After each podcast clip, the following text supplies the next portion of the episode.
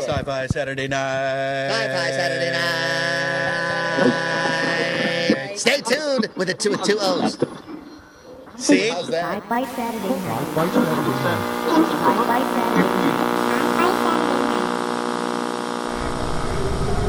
We will begin a mass invasion. We'll tell your people to surrender now and avoid war. It is now time for us to put Earth under our rule. It's your sacred duty to tell us the truth. Confess, confess that you've been guilty of witchcraft. You expect me to believe that you can overrun the entire world? We cannot be defeated. We have never been defeated. That is the message. Bring your people. Yeah, they're dead. They're all messed up. Sci-Fi Saturday night.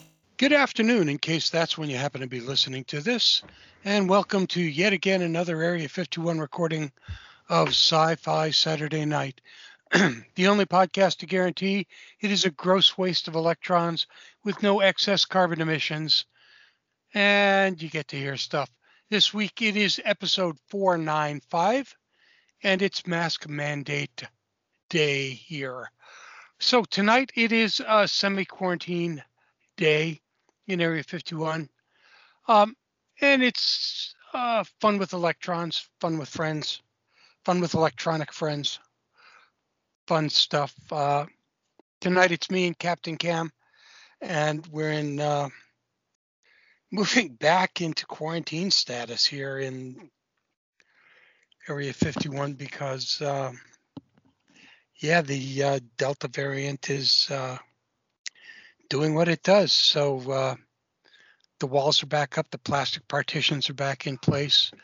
Uh, Cam, Cap, Commander Cam's hamster cage is back in place, and the feeding tubes are back in, and the hamster runs are all over Area 51. And the uh, Snicker snack bar is in full full uh, place. And unfortunately, we have shut down the Area 51 help desk because he is absolutely helpless. Com- Commander Cam, how you doing tonight? I'm doing good, but you still haven't commented on. You know, you did say it's mandatory mask day. You haven't commented on my Sailor Moon mask. It looked like a Richard Nixon mask, and I wasn't really going to say anything other than that. Well, you know, there- there's a reason for that. Um, you know, I, I, thought we were to- going out for a round of Nixon golf today.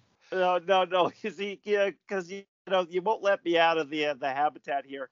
And but it did connect into this old storage bin, and I did the only masks I could find were presidential, uh, you know, face masks, and the closest I could get to Sailor Moon was Nixon.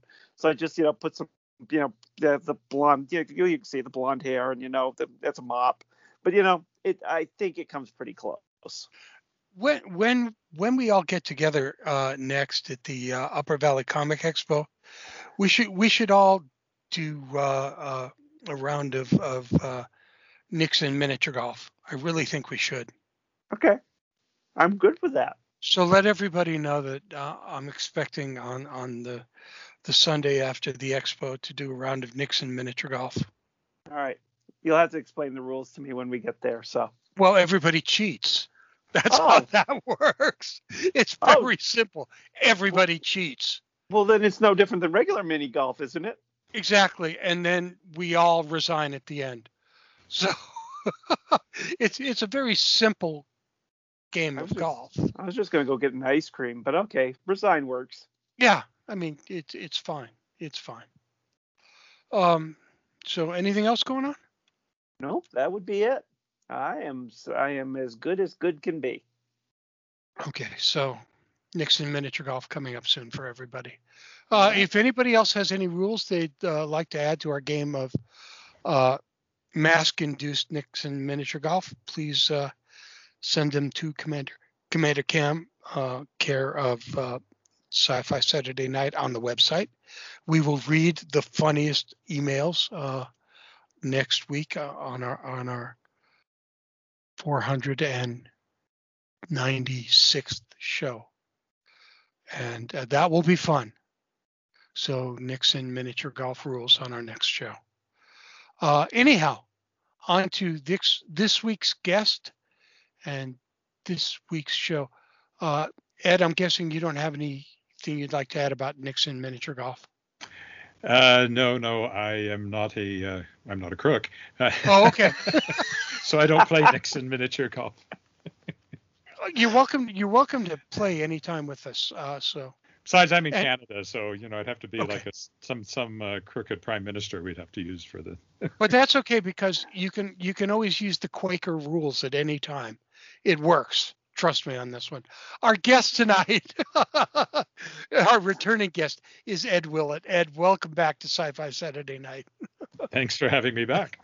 Yeah, well, you say that now, but you didn't know you were going to be playing uh, Nixon miniature golf. Anyhow, we're here to talk about uh, his latest book, which just got released, and uh, an interesting book it is. Uh, it's his latest young adult novel, and it's called Star Song. Uh, so, what can you tell us about Star Song? Uh, having just finished the book this afternoon, it is reminiscent of a number of books from the past and yet very different from those books. But is the story of uh, a young adult in the future who uh, has lost his family, he's orphaned on a world he has no real knowledge of, and uh, has uh, a musical instrument that he knows nothing about and is the only link to his past and his family. Yeah, Star Song uh, grew out as, and the reason it, it's similar to past books is because it was something that grew out of a short story I wrote a long time ago. Um, one of my first published short stories, way back in the 1980s. Ah. It was published in a, uh, a teen magazine here in Canada called Jam, long since, uh, I don't know what that stood for, but long since uh, defunct. And uh, even at the time, I thought would make a, a novel. But one reason it is reminiscent of older books is because it was not long after I was very much immersed in, you know, Robert A. Heinlein and Andre Norton are the two I would probably say were the heaviest influence on on this particular book. So it is a book very much in that kind of Heinlein juvenile, Andre Norton spacefaring uh, kind of story. And even at the time, I tried to turn it into a, into a novel. It was the first novel that I wrote and tried to get professionally published in the mid 1980s. And one reason I'm very happy to have put it out is because it was also very, very close to being my first published novel. Josepha Sherman was editing at uh, Walker and Company, which was a, a mid-sized, you know, major publisher. And uh, sh I had sent it to her, and she sent it back and said, "Well, you know, there's this big time skip in the middle, and it needs you need to fill that in. And if you do, I'll take another look." So I filled it in. I sent it back to her. She got back to me and she said, uh, "Well, you did exactly what I wanted you to do. I was ready to make an offer. The publisher died." And Oh, his son took over. His son took over, and one of the first things he decided was they weren't going to publish science fiction anymore. And so that book came very close to being published about, oh, I don't know, 1990, something like that. Wow. and it never found a home. And uh, so I went back and looked at it recently, and I thought, well, it needs work. Um, you know, I'm 30 years further along in my writing experience now. And uh, for one thing, it was originally only in the boys' viewpoint, and I said, no, we got to have the girls' viewpoint in there too. So I rewrote the whole thing, and uh, now, of course, there are many new options for for getting things published. And because I do have uh, Shadowpaw Press, which publishes uh, uh, books of mine and will also publish books by other people going forward, but I have my own publishing company, so as long as I didn't die, there's a good chance I could get it published. and I survived, so it's clearly not a curse on the book itself. So. and so that that's why I'm very very happy to to uh, to have it out. And it is about a young man in the future, and he's trying to find his his uh, past. And it, this supposed musical instrument turns out to be an, an alien artifact which has uh, more powers than he realizes, and he's being pursued by some very rich and powerful men. Uh, who will stop at nothing to get it. So that's kind of the uh, the premise, and it, it is very much in the Heinlein, Andre Norton kind of mode. and it's very much in, in the in the Heinlein uh, young adult, not really young adult books. In in that what was considered young adult at the time Heinlein was putting them out were very sophisticated uh, uh, books later on, uh, perceived as sophisticated later on, and had some very uh, brilliant and and uh, wonderful storylines and uh, and plots to them, as does this. So one of the things that, uh, as as you were talking, came came to my mind was, and, and you kind of touched on a little bit was, in 30 years, what kind of a rewrite did you put to it? Well, the main thing was the um, introduction of Tavera. She's the girl from this gypsy-like fa- spacefaring family. They're called.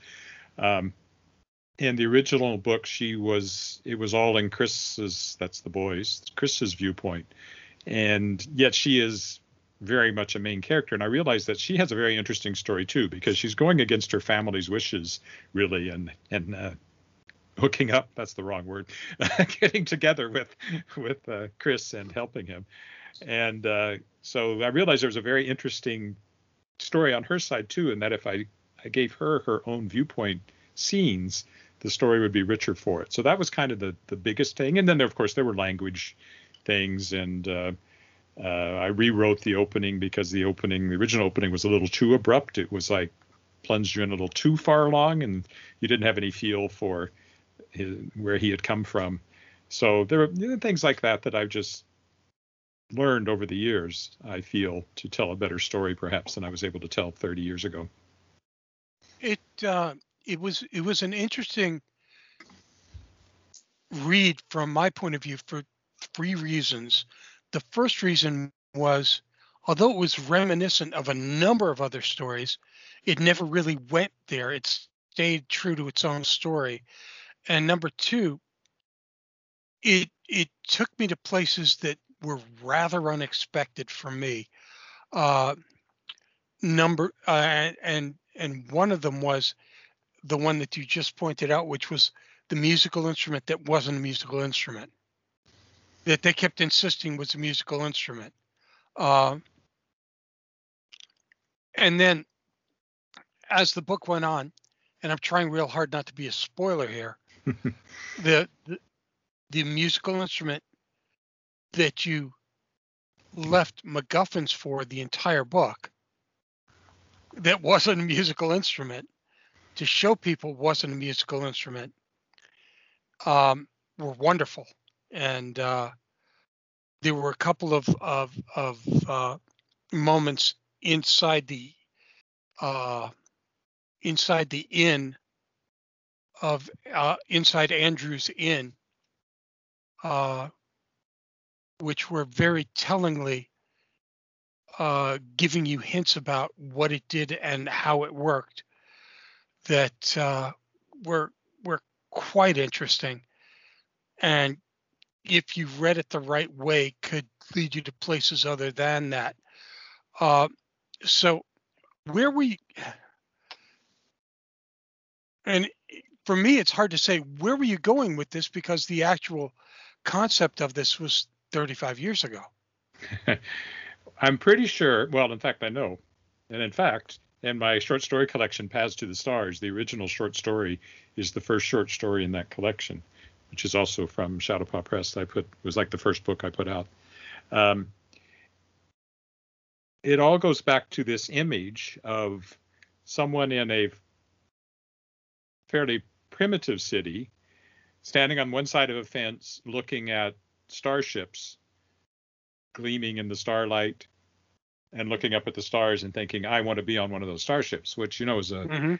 a pretty good metaphor for me as a science fiction reader, I think, growing up. Uh, you know, that was me, right? I was that kid in, uh, uh, in the prairies and I wanted to go to the stars. And the only way I could get there was through books. And uh, so that that image is really, and it's kind of the image that's on the the cover actually. Yeah. By, by Calgary artist Dan O'Driscoll. Um, so that that was the impetus for it. Now, where did the musical instrument come from? That's not really a musical instrument. Yeah. Um, I have no idea. well, that's I, helpful. I'm musical. you know, I sing and I played various instruments, and so music was something that was important to me, and I wanted to put it into the book. And I've done that in a couple other books where there's music will crop up in some fashion. Uh, but I I don't I don't know at this point in time why I went in that direction. So it's kind of interesting that uh, you know I can't really talk. We can't really talk about where this story came from, where these where these characters came from, because they're in many cases 30 years old. Yeah, it is. It is interesting to go back to your uh, to something that that you conceived of so long ago, because in many ways it was like it was like editing somebody else's work to a certain extent. I mean, I knew the story. Right. It, so that's the real question. I mean, the real question is um, digging through your archives and going, well, this deserves another look now, doesn't it? And I've, I've never given up on this one. I've I've tried it in various places over the years, so it's always been there in the back of my mind. And I finally realized I could do it myself, and so I did. But what made what what was it about you about this work where you went, oh, here's what it needs, and then going at it with bringing uh, Tavera in as the secondary character, bringing her as a second voice, uh, working the two together, and and making that how making that how the the characters advance the storyline. What made that the sell for you? Um, well, over the years, as I've written other YA, I've tended to do, excuse me, I've I've tended to do that.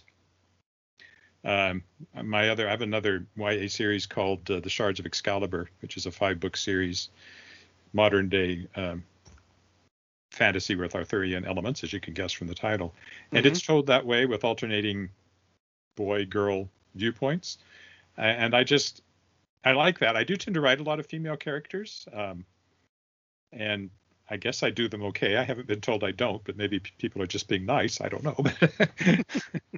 uh, and it just, I don't know, it just opens it up so you're not trapped in one person's head. And because so much of this story, a lot of the story takes place inside the family, this gypsy like mm-hmm. family, with only Chris's viewpoint, you were only seeing an external view of that. And by adding Tavera, it opened up a whole other side of the world that I had created, and I was able to explore the relationships within the family uh, to a greater degree than I could just having the outsider's viewpoint. So I think, think, it, I think that's sorry, what it, I think that's what it was. It was me an opportunity to open up my world building a bit. The book got much longer, as you can imagine, as well. So. Well, yeah, you had a second voice. Yeah.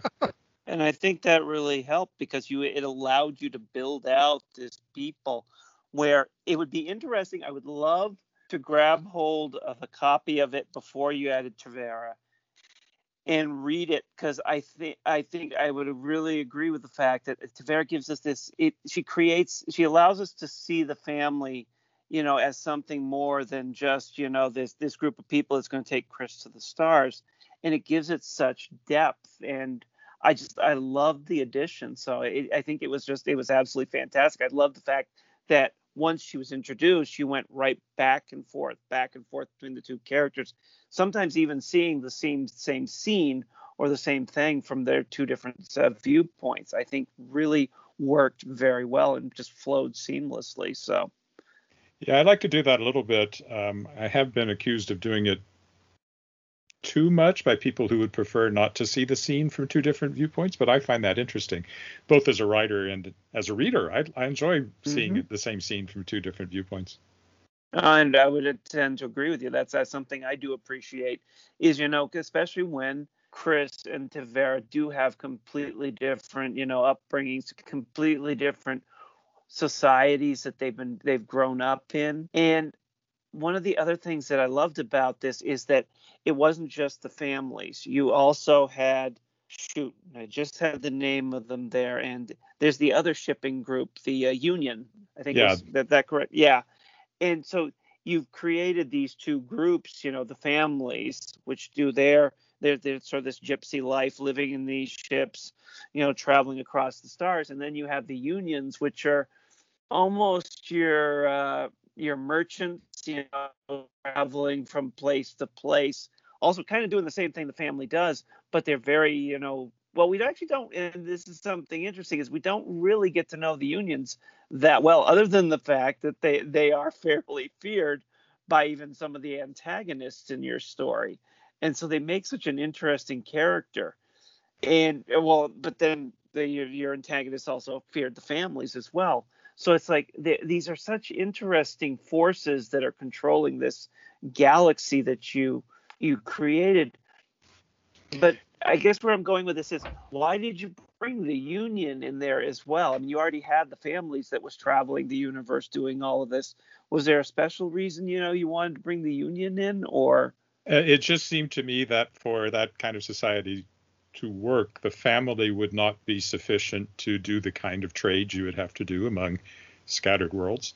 So the unions, the unions, I mean, it's yeah, they're the merchant ships, and they just have literally a very strong union, and you have to be part of the union in order to work on one of their ships. Right. And there's a lot of patronage and everything else in that setup, uh, but they're really in the background. Uh, they really just exist to uh, flesh out the world. And you know, I could write an entirely different book set in the same universe that would bring the unions in.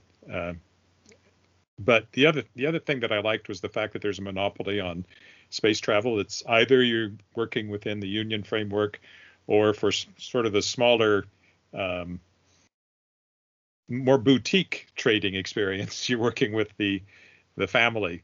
Um, but there's no other way to get get around the universe or get things around the universe. You have to you have to uh, and if you want to if you actually want to go to into space as a crewman it has to be in one of those two groups uh, so i was just trying to constrain the possibilities for chris in order to raise the stakes for him Okay.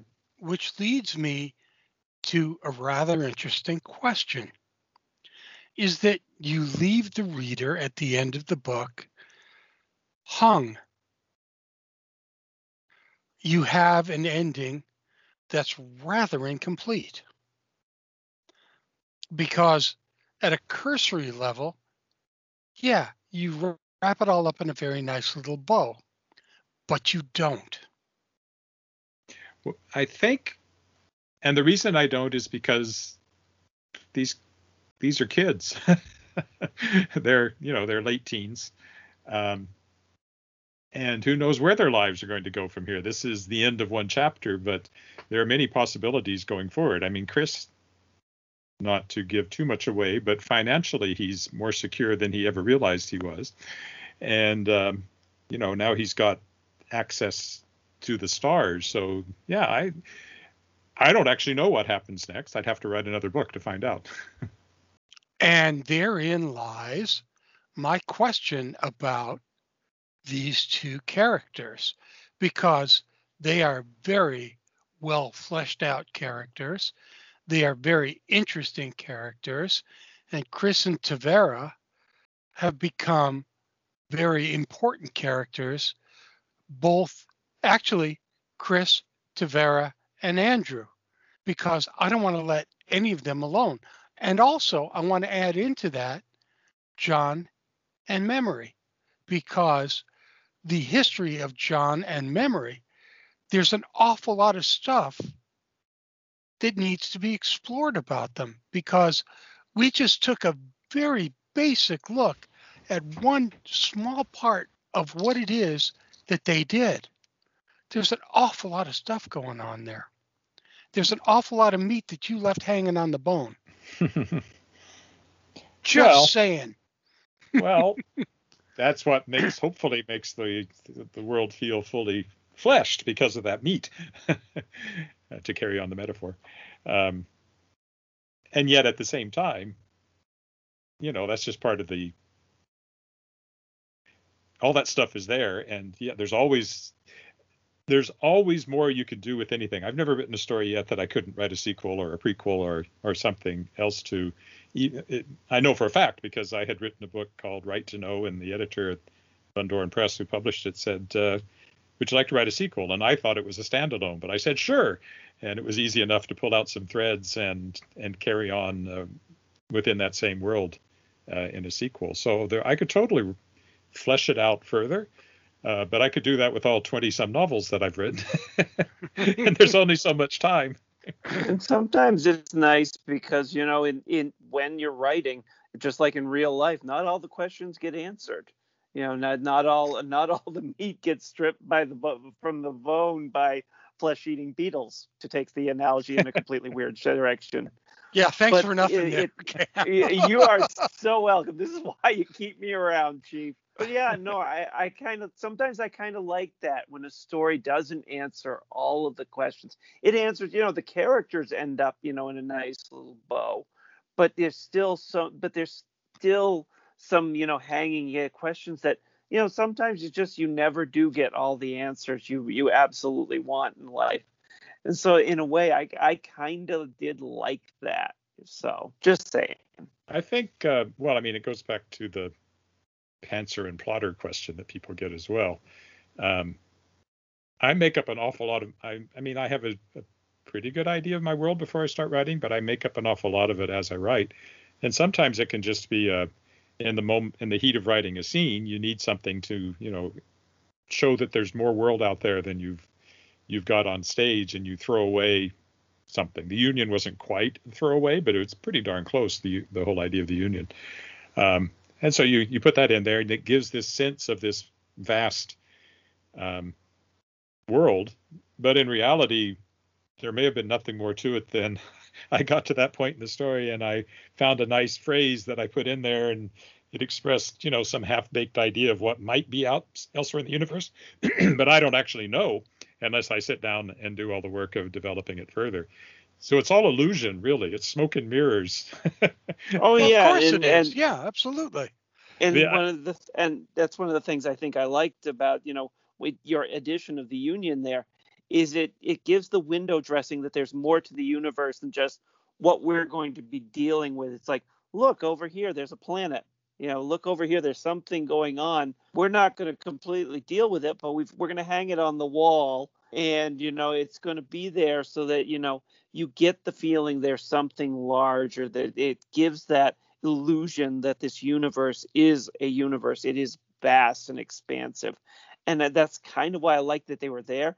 There still was a part of me, and and and, and kind of the part of me that says I want to know more about that union speaks to what you did there by by with just a piece of window dressing. It makes me want to go, okay, but what about these guys? What do they do?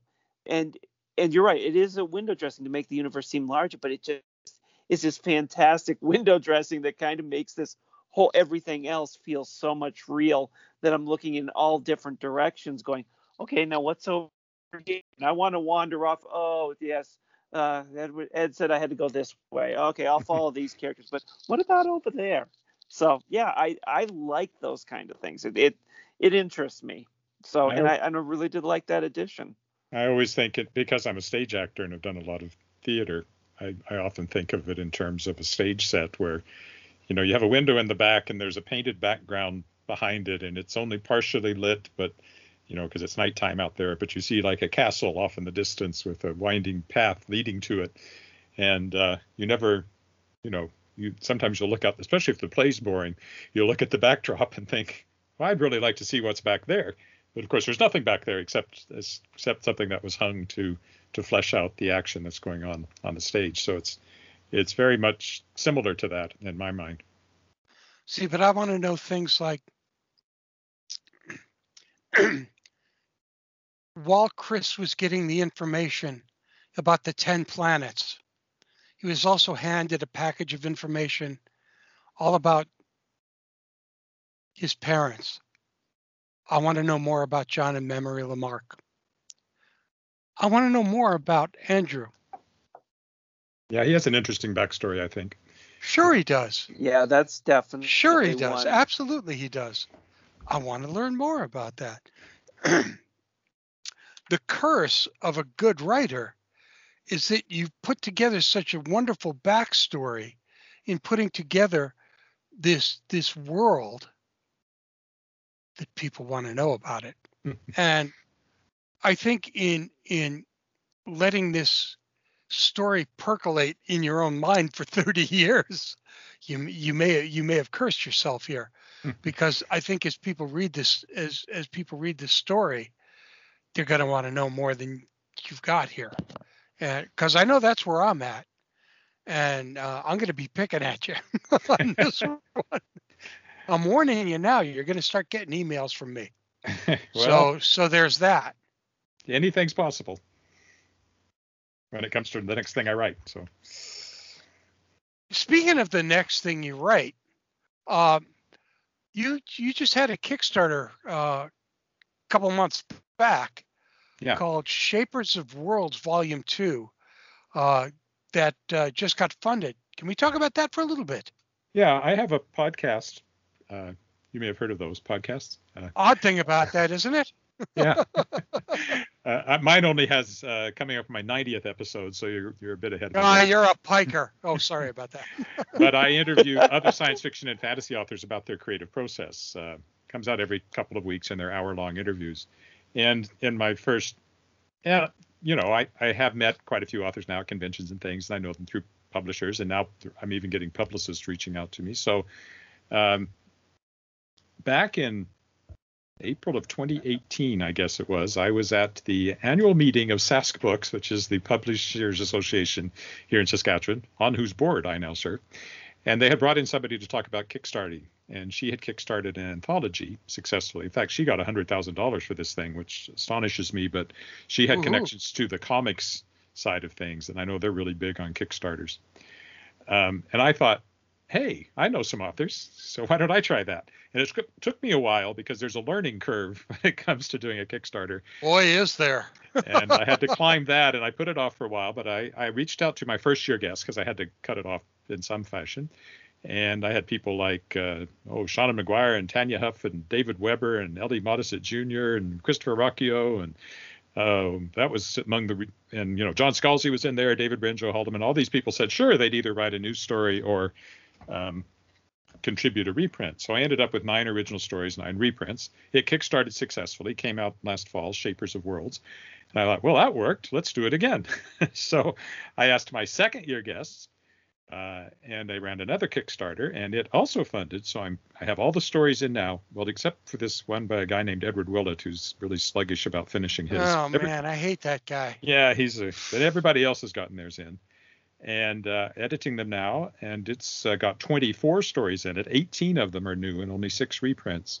So there's new stories from Kelley Armstrong, Marie Brennan, Helen Dale, Candas Jane Dorsey, Lisa Foiles, Susan Forest, James Alan Gardner, Matthew Hughes, Helly Kennedy, Lisa Kester, Adria Laycraft, Ira Nayman, Garth Nix, Tim Pratt, Edward Savio, Brian Thomas Schmidt, and Jeremy Szal. And then there's uh, reprints from Jeffrey A. Carver, Barb Hambly, Nancy Kress, David D. Levine, S.M. Stirling, and Carrie Vaughn. So that's not a bad list of names. And No. uh, it's going to be, I think, about 120,000 words of fiction, um, which will be out in a couple of months, you know, depending on how quickly I get it done. I haven't set a publication date yet. I'm thinking October to be safe. It might be as early as late September, but I think it'll be in October. And that'll go out through Shadowpaw Press, my little publishing company that also published Shapers of Worlds, in which uh, published Star Song as well. Wow. Well, it's it's a shame you're not busy. well, I've also been trying to finish my next novel for DAW Books, which is called The Tangled Stars. Um, and I just finished the first revision pass today. I'll do another higher level pass and then it'll be submitted. It's a little behind when it was supposed to be submitted, but it's not coming out till next year, so I think I'm okay. So yeah, I've been doing that too. So I, I do have one or two things I'm working on. Yeah, it's it's it's uh, it's it's a shame, you know, that uh, you couldn't be more busy. I get it. I get it. I just sit around the house, stare out the window. It must be difficult. Yeah. so There's a how's- song. I was just go gonna ahead. say we watched the restored version of My Fair Lady on Netflix the other night. and There's a song in there uh, that always I always think of when I'm editing, and it's the one that Liza sings, which is words, words, words. I'm so sick of words. there are times when I feel that way. Yeah, the pandemic has been difficult because it's difficult to, to tear yourself away from Netflix, isn't it? Well, we've watched stuff I never probably would have bothered watching in other years. That's for sure. Yeah, it's been. Uh, yeah. So, other than that, how's the pandemic been treating you guys up there? Uh, it has not been. pro- Well, uh, of course, I work at home anyway, so that wasn't a change. My wife was working at home, but uh, we managed sharing the the house at the same time, both trying to work. Uh, and up here, uh, restrictions have been lifted, and uh, uh, things are more or less normalish in Saskatchewan uh, at the moment. So that's good. Um, I was writer in residence at the Saskatoon Public Library at the time everything hit, and I did my last two and a half months. I had been driving up there. It's a two and a half hour drive. I, I drove up there once a week, stayed over one night, and came back and had my office hours up there. And uh, so I lost my last two and a half months up there. Did it all virtually. So I spent a lot of time on the phone and on Skype and on FaceTime talking to authors and instead of uh, having them sit in my office talking to me. But that worked out okay.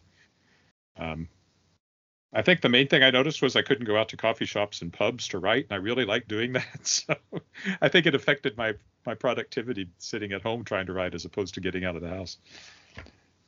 Yeah, I hear you. It's been uh, every every time I turn around and think that things are going to get better, I I get foolishly told no. So yeah, it's uh, it's been interesting, and it's going to get more and more interesting. But uh, doing the best we can, and Cam stays locked up in the hamster cage, so we're never really sure how things are going to happen around here. So what's uh, you say you've got a new book uh, in the editing uh, phase right now? Yeah, it's a humorous space opera uh, called The Tangled Stars. Uh, I'm working on that right now. It has, among other things, a sarcastic, genetically modified AI uplifted cat who becomes captain of the starship at one point. So that's the level of, of humorous science fiction we're talking about. Um, and I just want to have a cat on the cover because I figure that'll help sell books. Always does. Uh, so that's that's my next one for DAW. Um, my previous series for DAW, which was called The World Shapers, and we may Right. have talked about the last time I was on. here. Yes, you in fact did. Uh, it had it had three books. They don't want a fourth, uh, but I'm going to write the fourth, and that will be the next thing I do after I finish uh, the Tangled Stars. I'll be writing book four. It's all plotted out. Um, there is some body out Hollywood way that is shopping that around and is quite keen on it. We'll see if anything comes of that. I'm not holding my breath, but it would certainly be nice. They don't have to make it. Just send me a lot of money. I'll take that. That's you know that's the best part about Hollywood. they don't have to make it. All they need to do is throw money at it. Yeah, I'd be perfectly happy with that. but I'm going to write the fourth book in that, and I I and there has to be at least one more to wrap up that story. So at some point, I do want to wrap up that series or carry it on indefinitely, depending on you know how well. Which is goes. the nice thing about owning your own publishing company is that when the the other publisher doesn't want to, you can do it yourself. Well, I mentioned killing a publisher with uh, Star Song, literally in that case. But I'm, I've had a number of small publishers who died or went under right after they published me, and so I'm really hoping DAW hangs in there. No, you don't really want to do that more than once or twice. Uh, it, uh, one called Rusan published one called Andy Nebula Interstellar Rockstar, an early YA of mine, uh, and then promptly went under. Oh And, no. um, well, it had nothing to do with my book, but still. Uh, my Shards of Excalibur series was started by one publisher who deservedly went under in that case. in that they were they were you know not paying authors and stuff like that. Oh no. And then uh, the Right to Know book that I mentioned, where I wrote the sequel, um, Bundoran Press, they they didn't they closed down properly, so I don't think you can attribute that one to me. Nevertheless, that's another publisher gone. and there was a little publisher called Rebelight in Winnipeg that published a book of mine called Flames of Nevyana, and they went away. So I republished that one recently as Blue Fire under my pseudonym E.C. Blake. That's also through Shadow Shadowpaw Press. So I don't know. That's about a half a dozen publishers that published me and then disappeared forever. That you So- may or may not have been responsible for. So, uh-huh. im- important note to all you publishers out there: fear this man. That's right. If you if you do right by me, you will thrive. But do me wrong. there's actually a story there, but It sounds like one. It sounds like a good book to write. sounds like something Stephen King might might write. And it, sh- yeah, yeah, Publisher definitely bumped does. off by an author. Well, Ed, as usual, it's it's it's wonderful to to talk to you. It's it's more than interesting, and uh, I didn't know the pedigree of of this book, and it it sure uh, was unexpected from my point of view. Uh, the book is Star Song. It's an unexpected pedigree. It's an unexpected story. It's an unexpected book. It's a it's a fun read.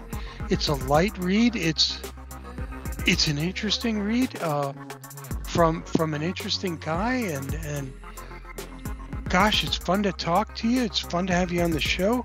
Please come back whenever you'd like. Uh, our guest tonight has been uh, Edward Willett. The book is Star Song, and please come back often. I would love to. Thanks for being on the show tonight, man. Thank you.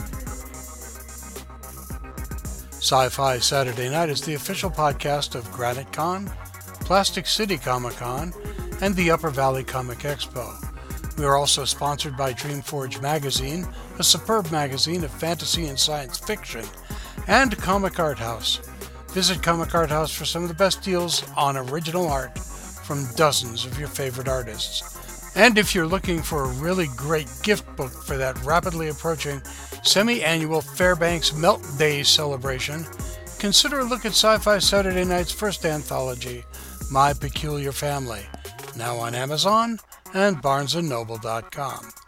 My Peculiar Family, the audiobook, is available on Audible, because I'm not sure where else you could find it. Our intro production was provided by Rob Watts. For more of his amazing stuff, just look at robwattsonline.com. And don't forget to try the Watt sauce. We have, we love it. Our outro was provided by Lawrence Made Me Cry. You can find Lawrence Made Me Cry's music on Bandcamp, and a whole lot of love to Jojo and Celine. Many thanks to the gang from his booking books. Thank you, Captain Cam. This is Dome saying, Terry and Jeannie shared pain as lessons, shared joy increased. Thus do we all refute entropy. Better things are coming, Stacy. Stay strong, Liz. So, unless it's daytime, good night, everybody. There once was a girl from Nantucket. Good night, everybody.